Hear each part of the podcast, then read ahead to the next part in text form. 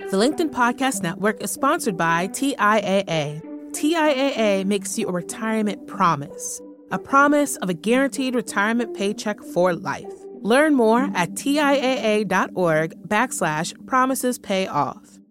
LinkedIn presents. Kids don't need parents who take self sacrifice to the extreme. They need parents who have the wisdom, energy, and psychological bandwidth to call out the unhealthy values of achievement culture for the threats they are. It seems counterintuitive, but to care for our kids, we must first care for ourselves because a child's resilience rests on their caregiver's resilience.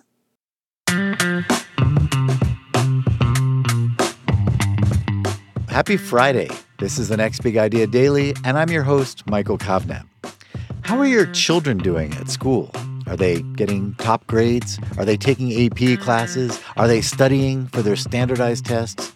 If you haven't noticed, the culture of mm-hmm. achievement has become pretty intense in American society lately, and many of us feel we have little choice but to give into it, whether in regard to our kids or ourselves. But have a listen to these big ideas from Never Enough When Achievement Culture Becomes Toxic and What We Can Do About It by Jennifer Breheny Wallace. Jennifer is an award winning print and television journalist and a frequent contributor to the Wall Street Journal and the Washington Post. Here she is. When it comes to parents' worries, the mental health of their children top the list.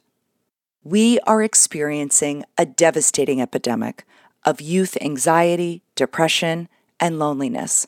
So much so that it prompted Surgeon General Dr. Vivek Murthy to issue a rare public health advisory on the topic.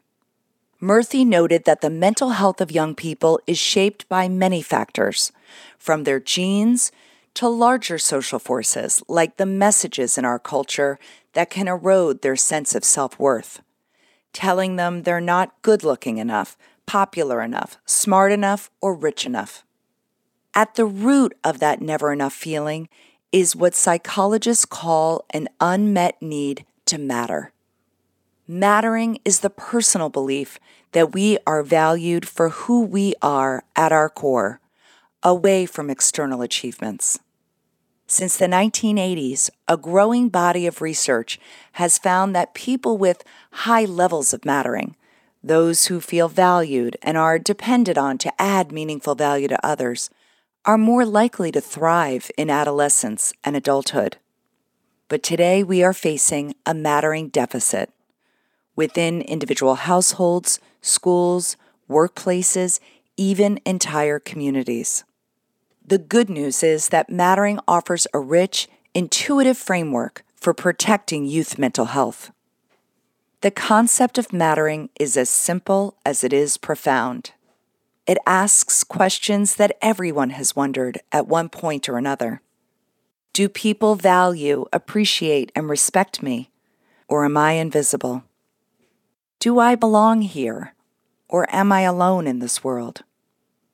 Does my life impact other people's lives? Or is my life of no consequence? Mattering expresses the deep, universal need we all have to feel seen, cared for, and valued by those around us. Feeling like you matter for who you are deep inside is both a core strength and an armor that protects against external pressures. In researching my book, I went in search of healthy strivers to see what, if anything, they had in common. What did their parents focus on at home? What were their mindsets, behaviors, and relationships like? It turns out these joyful achievers had a lot in common, and it all centered on the belief that they felt like they mattered within their families, schools, and larger communities. In a world that often makes us feel like we're never enough, mattering reassures us that simply being yourself is enough, regardless of what you do. To be clear, mattering isn't mutually exclusive of performance. In fact, it fuels it. When we matter, we are more likely to participate in positive, healthy ways in our families, schools, and communities. It is not enough to simply love our kids unconditionally as we do. They must feel that that love is unconditional. They must realize their mattering, their value is never in question.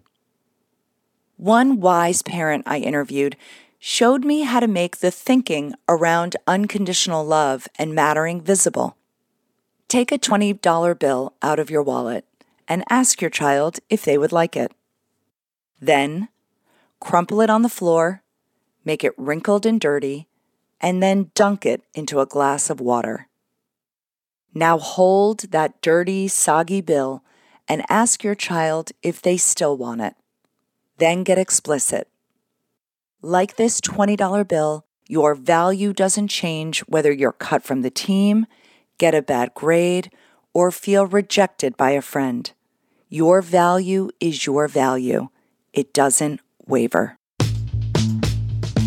In the past, psychologists interested in helping struggling children focused on specific interventions, telling parents what they should and shouldn't do. Set limits that are firm but reasonable. Be affectionate but don't be intrusive. Give honest feedback without being critical. But it turns out that what makes the biggest impact on a child isn't a list of do's and don'ts. The best thing we can do to help a struggling child is to make sure the adults in that child's life are psychologically healthy and that they have strong, reliable sources of support.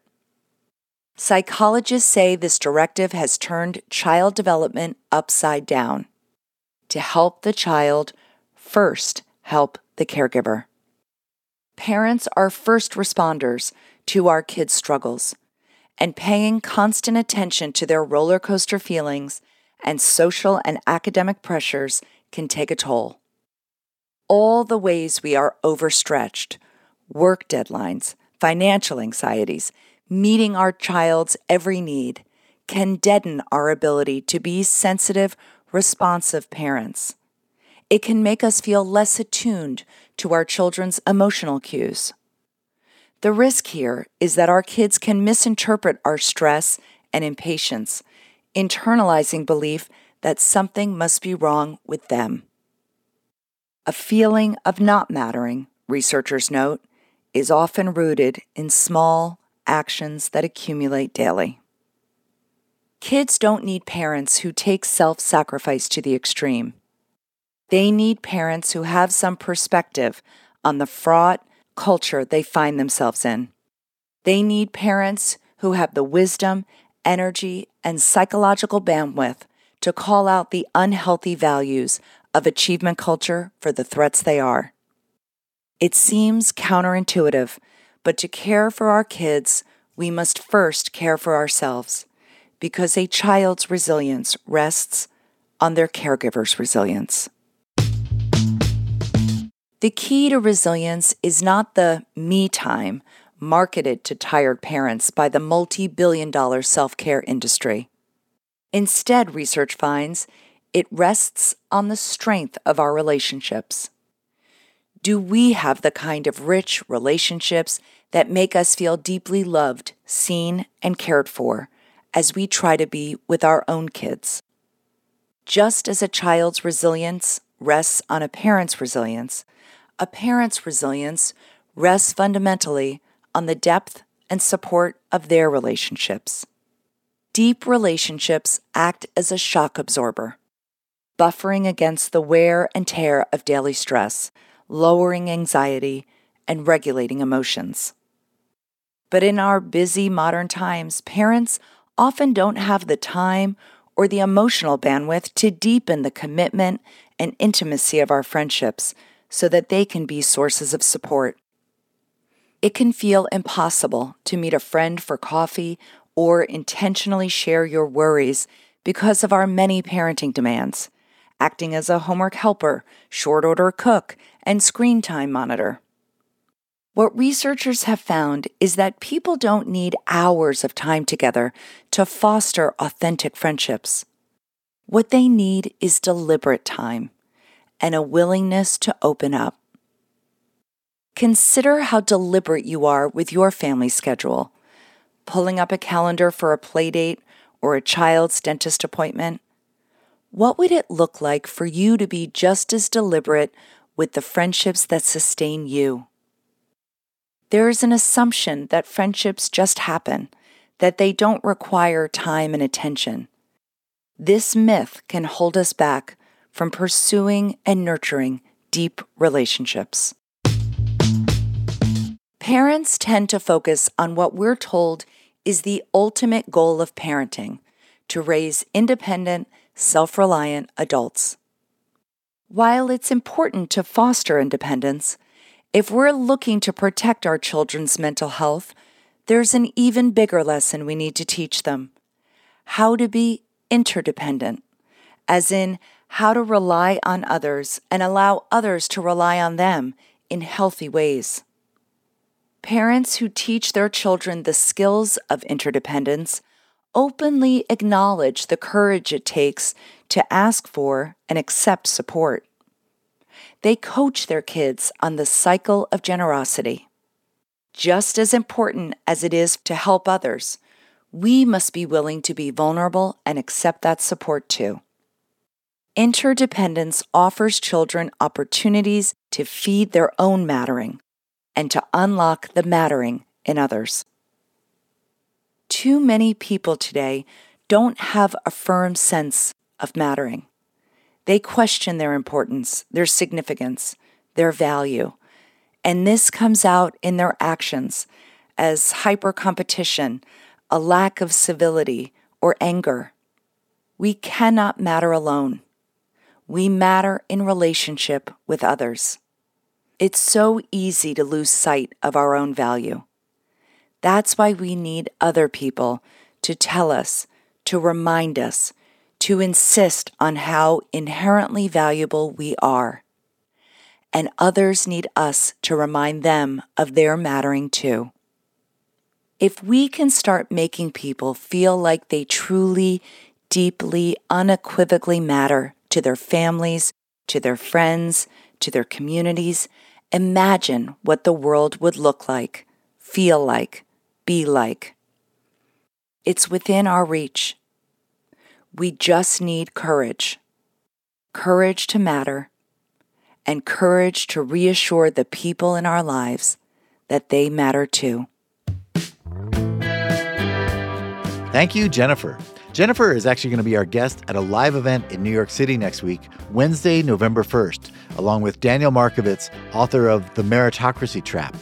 If you're in the city and want to come hear some big thinkers on achievement culture and the future of education, you can get yourself a ticket at betaworks.com backslash events. This week's episodes were written by me, Michael Kovnat, and edited by Caleb Bissinger. The Next Big Idea Daily is a proud member of the LinkedIn Podcast Network. Come on back next week when we'll have a fresh lineup of big ideas to enlighten and inspire you. See you Monday.